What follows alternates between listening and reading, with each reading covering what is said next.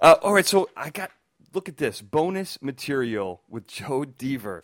Uh, so we're gonna we're just gonna spend a couple minutes talking about the mythology because this is what really brought me in. This it's totally unique. I think that it really belongs up there with Tolkien, you know, with with Harry Potter stuff, with um, with, with all of the major fantasy storylines. You, you, know, even Game of Thrones. This belongs there. I think. I mean, I think it's unique. I think it. It's one of those things where it, it, it fits the bill of you know medieval high fantasy, but it doesn't mm-hmm. regurgitate anything, and it creates its own world. Um, how, how come this isn't uh, a movie or a TV show yet? Oh, that's that's always the question I get asked these days. Yeah. Uh, well, it's almost been a movie four times. Let's put it that way. Okay. Um, but it's a bit of a circle that sort of I get drawn into, usually every four years. I get a call from a production company in Los Angeles. It's always Los Angeles. Uh, very typically, they've grown up with the series and have, you know, like the idea of turning it into a film. Um, they option the rights, the film rights. Um, so we, they typically option the rights for 18 months. Uh, we agree a fee, they pay the fee, and then they've got 18 months in order to get backing and other people interested to make it into a film. That's the basis of the deal. Um, but what happens is that they don't, full, you know, they don't, they don't fulfill their part of the bargain. They, they don't get backing, and it, the option uh, elapse. Mm-hmm. They elapse.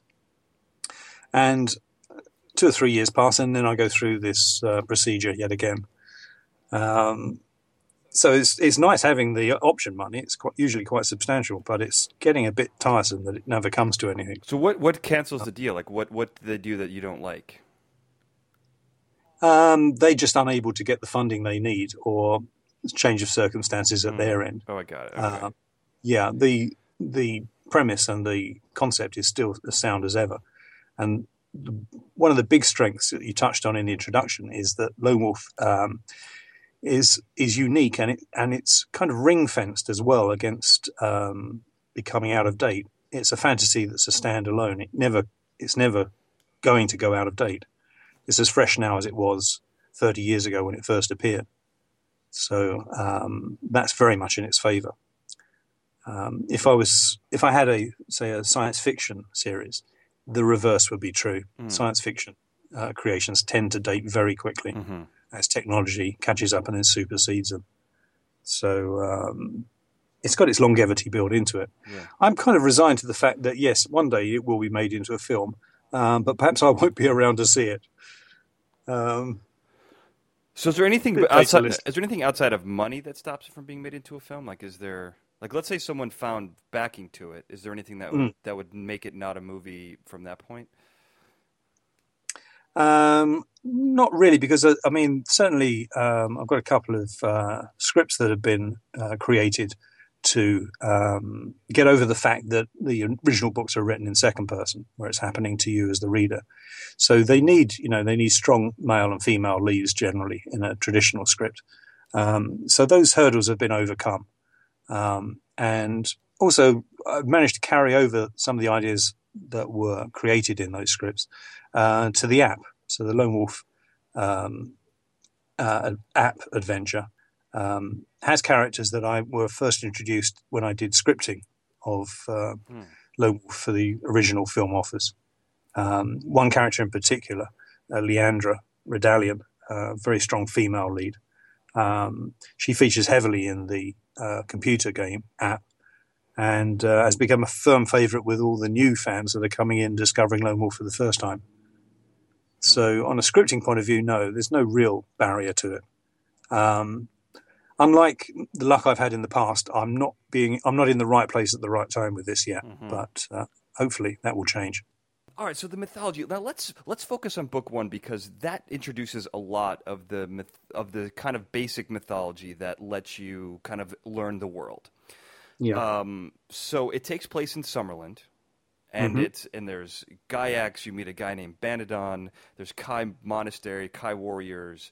Um, there's the Dark Lords. There's the Dark Lands. Uh, there's the Mag- Magicians Guild. There's Hell Helgnast. Is that how you say that? Uh, there's the Helghast. Helghast, yeah. Yeah. Helghast. So, so tell me about all this stuff. Right. Well, you've got it. It's interesting. The way you what you're putting it together is from Lone Wolf's point of view, from the point of view of a 15 year old. exactly. Okay, you're looking very sort of you know in your immediate vicinity, and then circling uh, out. It, that's, that's, that's great. That's really that's quite heartening.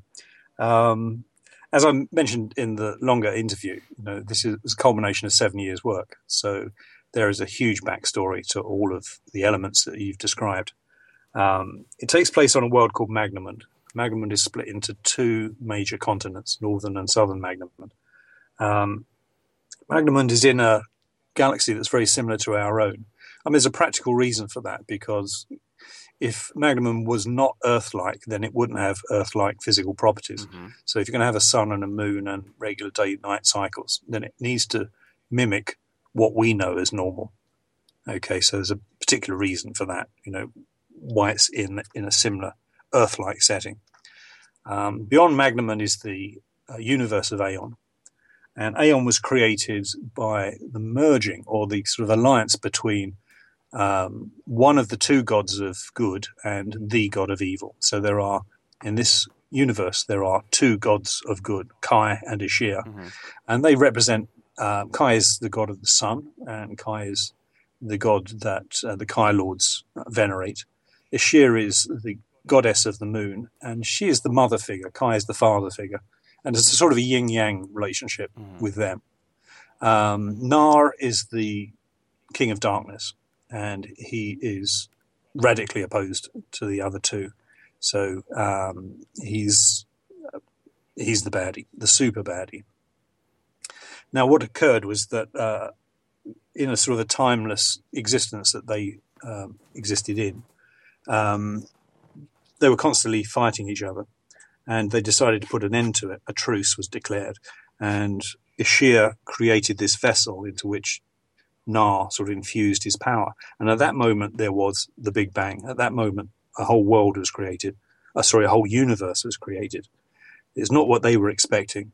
Um, and it's set the scene for the existence of Aon and consequently Magnamund set within it.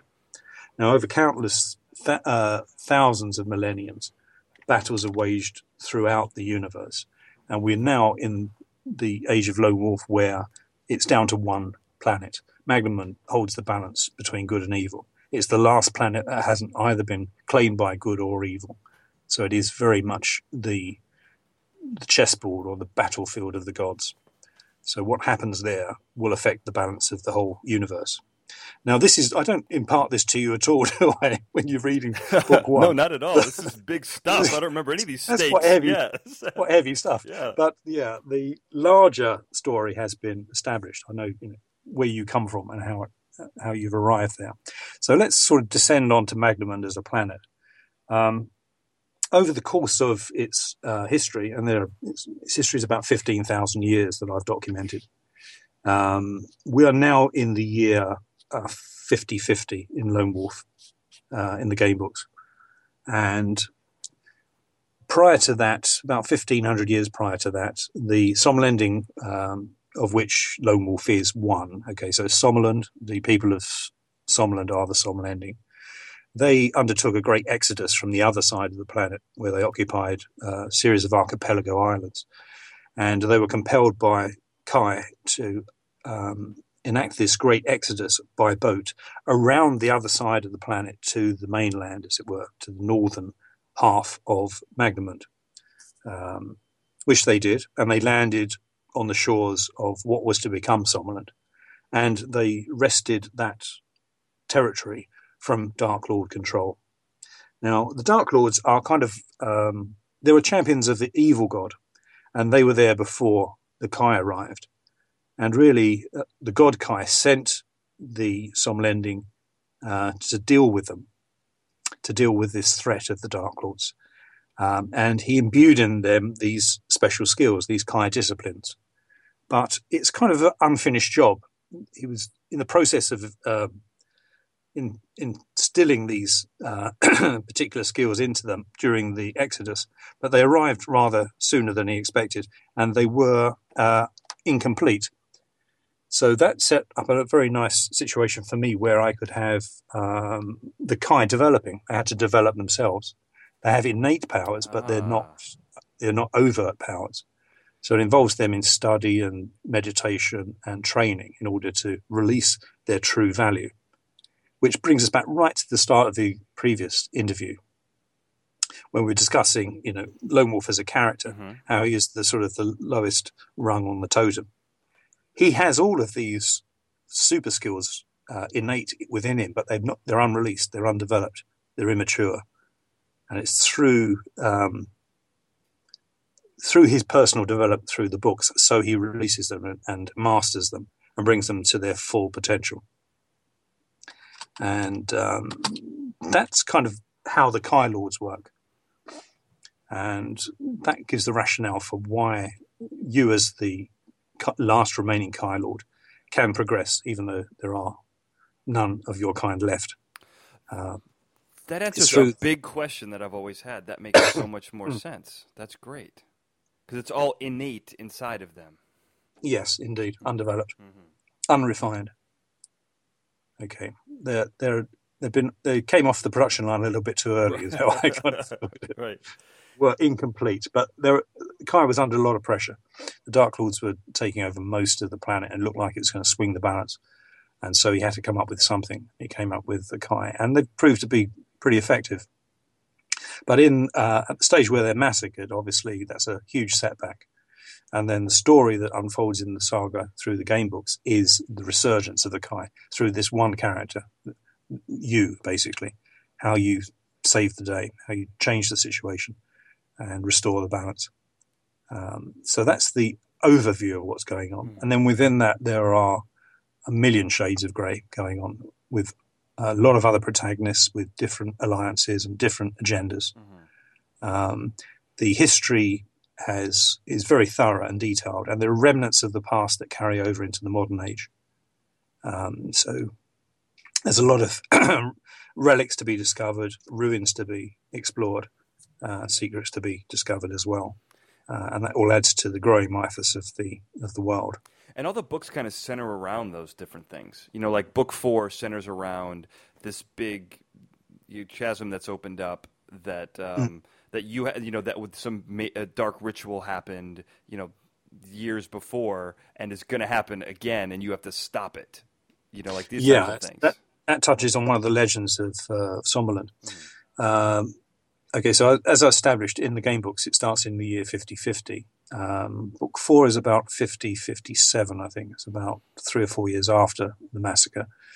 Um, back in the year 3799, there was a major battle fought on the edge of that chasm you described, which is called the Maakengorge. And the greatest of all the Dark Lords, Archlord Zagar, uh, yeah, Archlord Vashna, was defeated by um, a Somnolentian king, King Ulnar I, on the very brink of the Chasm of Doom, um, and sent into and banished, as it were, pushed into that chasm. Uh, sadly, Ulnar was snagged by his claw as he fell and dragged into the to his doom as well. And the sword that he that he had, the Sommerswerd, the legendary sword of the sun, was teetering on the brink until you know it was recovered. Now, the legacy of Vashna is that he's not dead. He's in sort of a limbo state and he exists in the depths of the Maakengorge. And through a series of rituals, he can be restored. The huge threat he poses is that he will come back as an undead and he will come back with a legion of undead. Mhm. All of the troops that were thrown, their bodies thrown into the gorge after him. So, you know, no living army can stand against an army of the undead. So it's a, it's a massive threat if that comes to pass. So early on in the series, in book four, that is that is what you have to face. You have to prevent that uh, ritual taking place to prevent the rise of Vashna.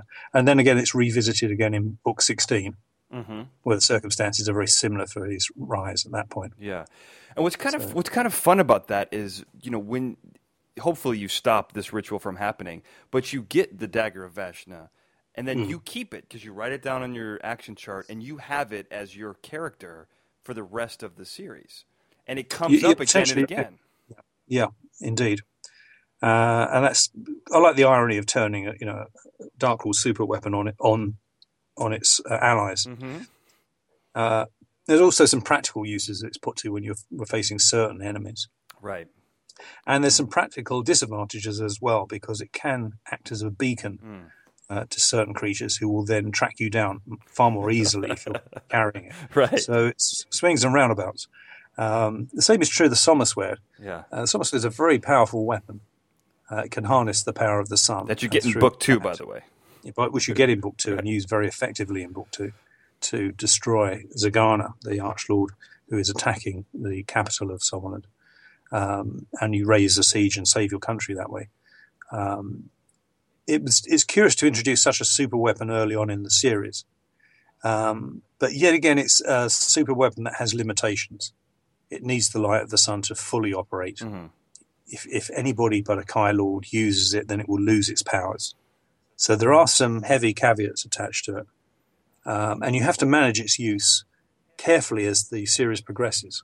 There are some cases where it's best not to take it with you.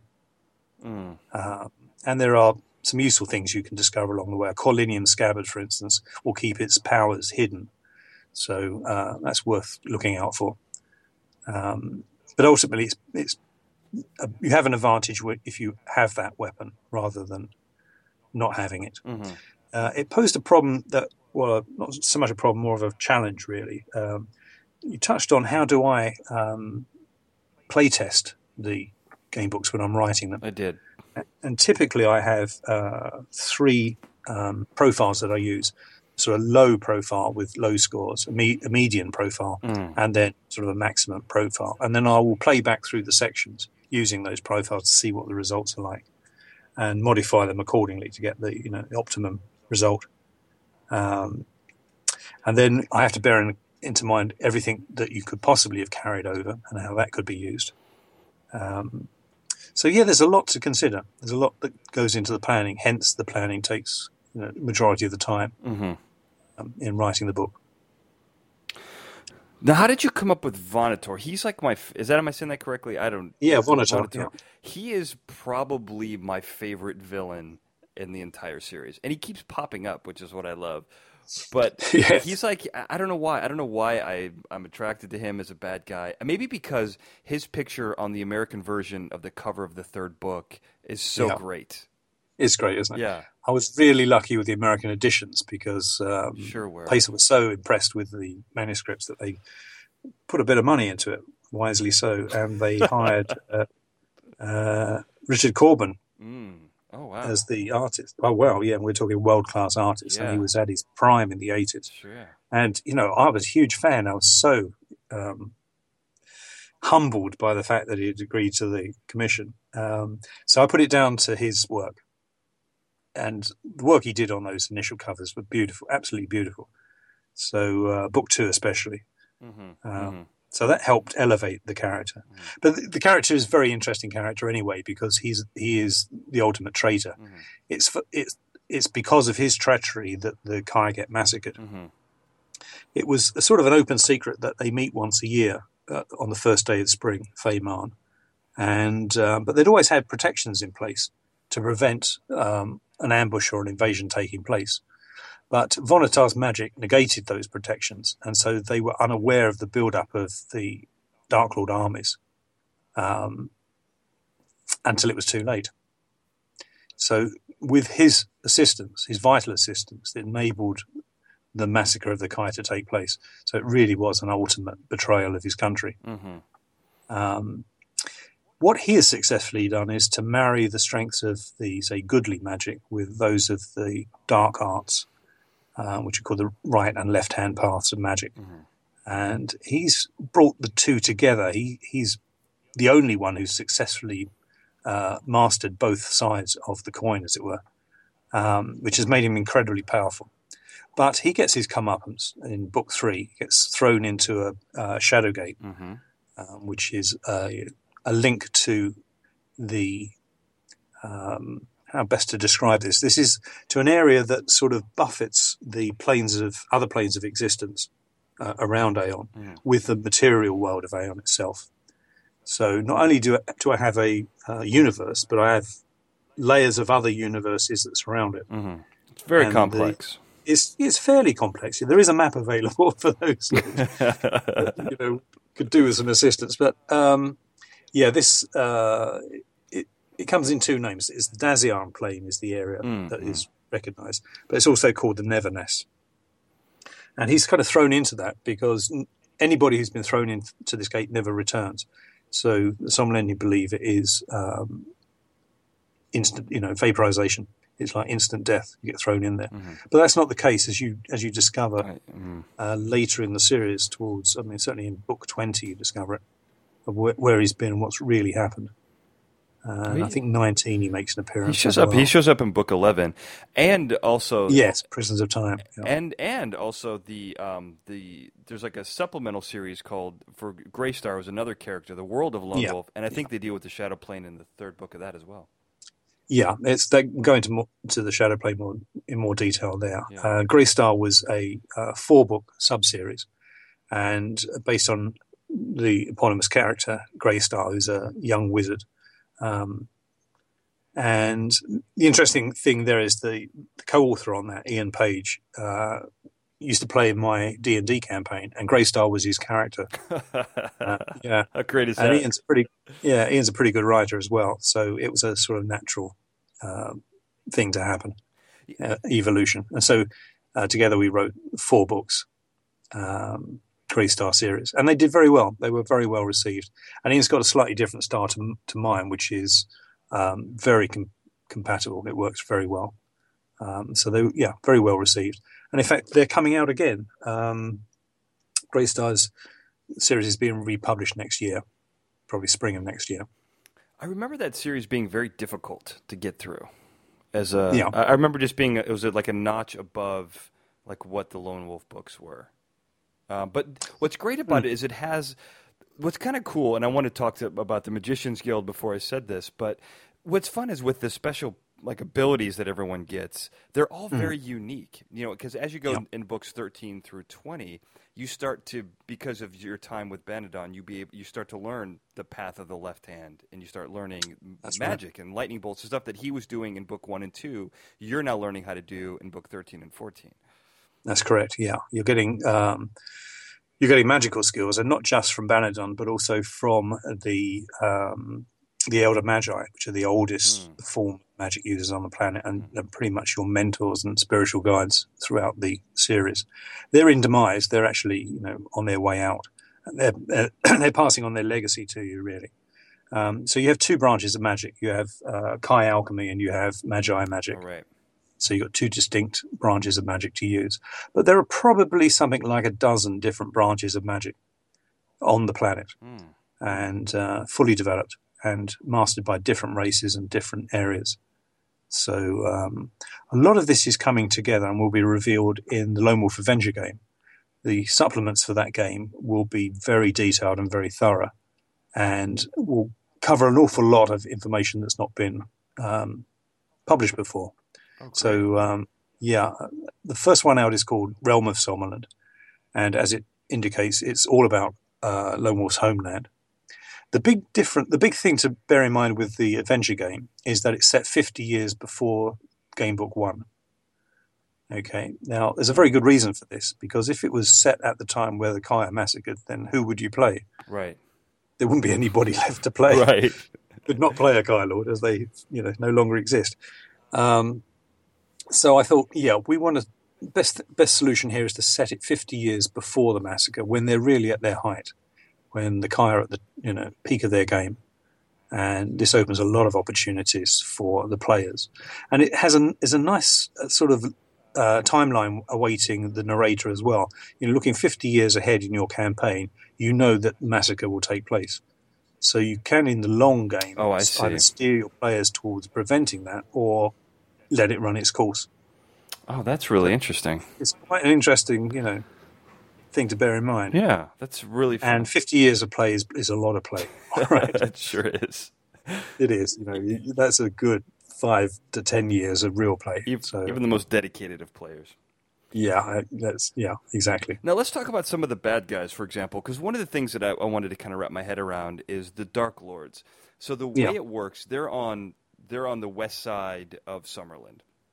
Yeah, they're on the west side of the northern continent. Yes, um, you know, separated by a large mountain range, Yeah, the Durncrag Mountains. and so they um, so when one is defeated, another one takes their place. Is there a limited number of Dark Lords because they seem to have kind of like almost a direct connection to Naar, who's you know the the god of evil, uh, the Dark Yeah. Lord. How, how does how do they work? Is it like Lord of the Flies? Yeah, well, the, the Dark Lords were champions of evil. There were 20 of them originally, uh, and they were gated into Northern Magnamund about um, 1500 years before the Sommlending arrived.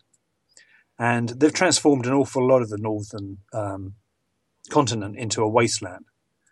Um, they are very powerful creatures individually, um, but they are, they don't cooperate um, very well. Okay, they're hugely ambitious and have all the traits of evil that run against them. You know, they they certainly don't trust each other, and they're constantly uh, in political battles, and so they're vying for the arch lordship, which is the highest uh, position. Uh, by becoming an arch lord, you control the others by default. You become the leader of the rest. now, the Dark Lords um, can only exist in certain uh, physical situations. The air they breathe is poisonous to everybody else.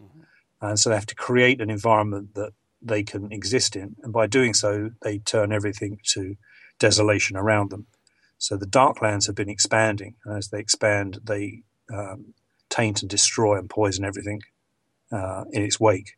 So um, when you see the Darklands depicted on the maps, it is a vast wasteland, with volcanic activity, and this is Mordor, but uh, but to a factor of a hundred. Mm. Yeah, and their central power base is Helgedad, and Helgedad is on a peak of granite in the middle of a fiery chasm, linked by a bridge.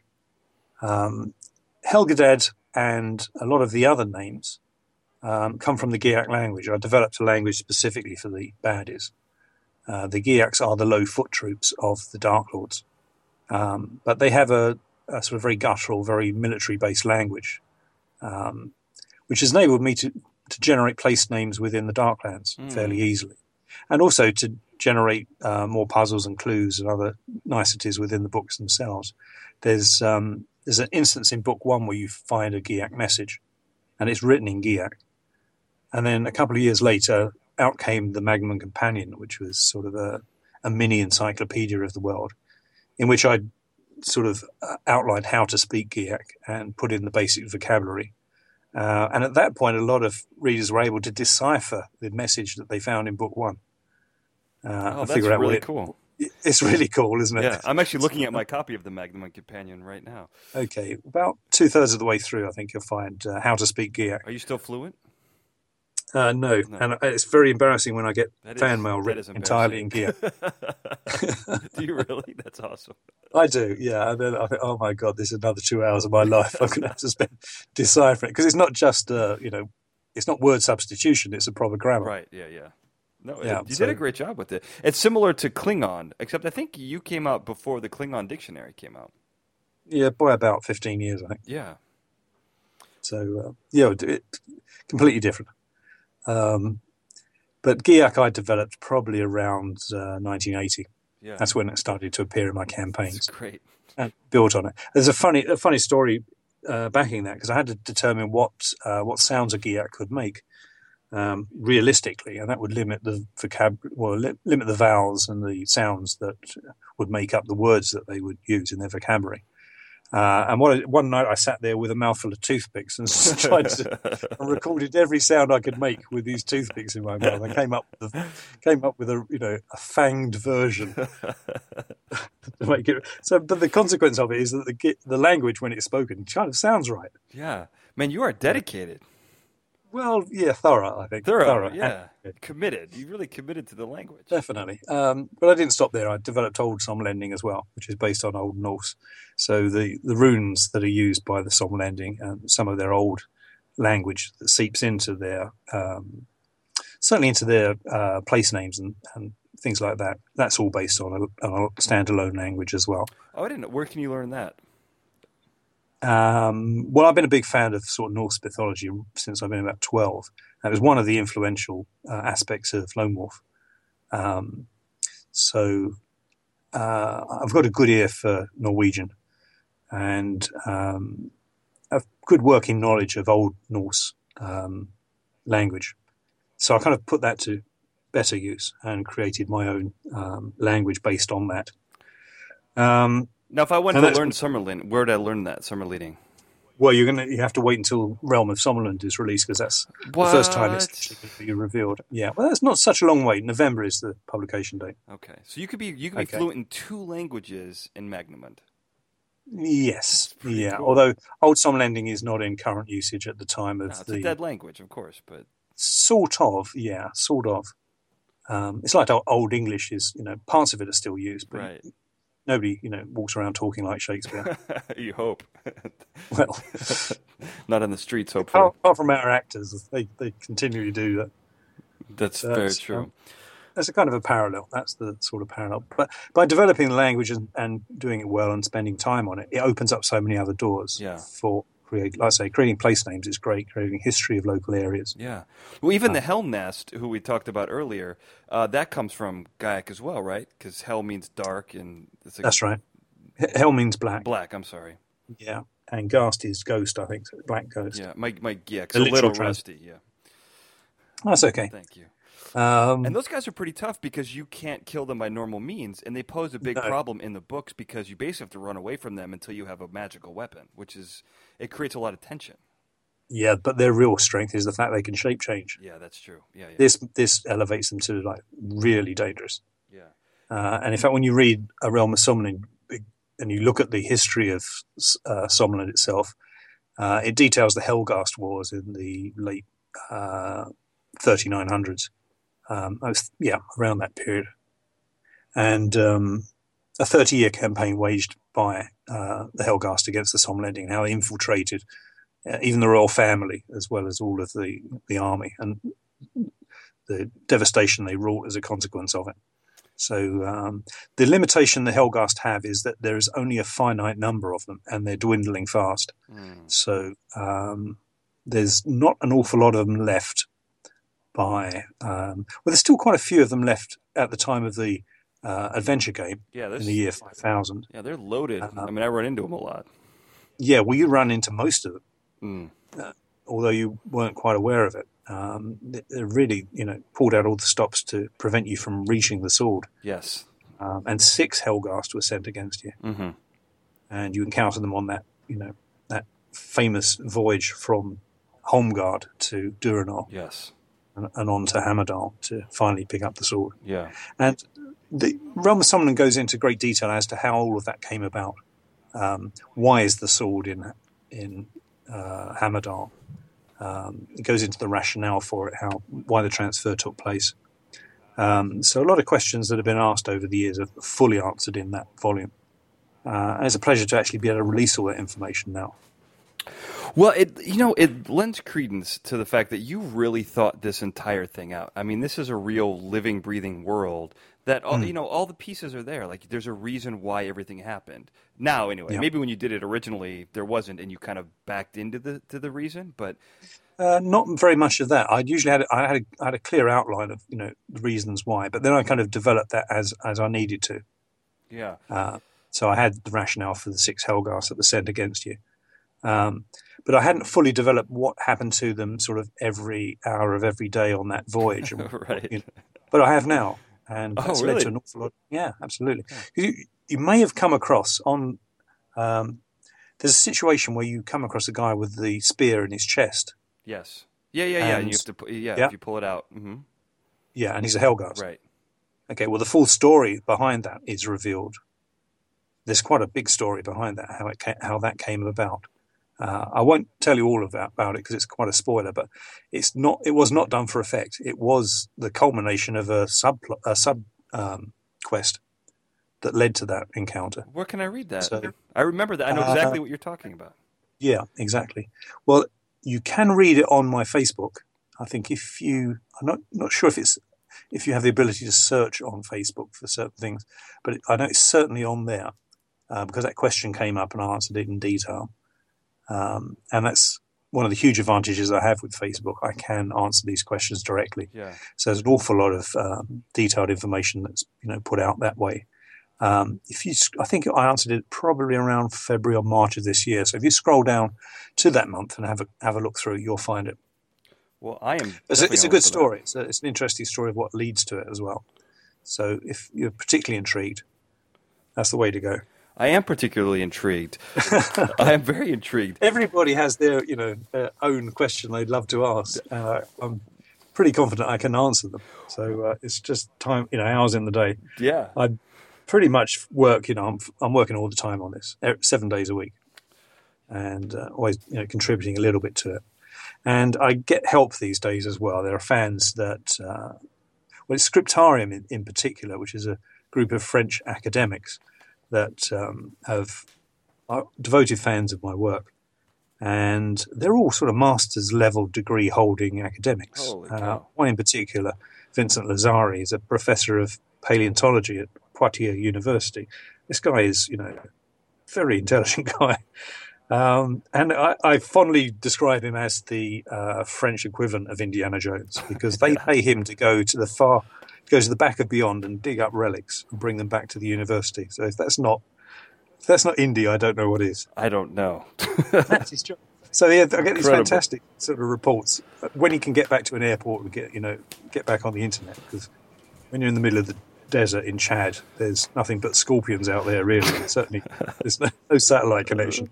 But he will he will spend his downtime um, writing up theses and, and checking my material and you know archiving and, and cataloging it all. And he's a fantastic resource to draw on. So uh, I always go to Vincent for checking stuff. Um, because certainly after 30, 35 years of producing stuff non-stop, um, I'm bound to forget something along the way. Yeah. This guy is just superhuman when it comes to that. He know, you know, he's got it all down uh, in these archives, and he can check immediately. That's incredible. And I get a, I get a thorough sort of uh, response from him saying, no, "But in you know, Gamebook Eight at this position in this place at this time, you described it like this, and there was a road going over that hill there, so you need to change this description to match that one." So vital, vital, so useful. Everyone needs that. Um, well, Mr. Dever, this is a perfect little subset here with the mythology. Uh, you answered a lot of my questions. Wonderful. So this is this is a great little subset. So if you're interested and you like hearing this mythology, there are going to be 32 books re-released. There's an RPG. You can get into this world. It's out there. It's incredible. Um, so thanks for taking this extra couple minutes to explain it for us. That's been my pleasure. All right, thank you. Fantastic opportunity. Thanks. Thank you. And thanks to everyone for listening. Have a good night.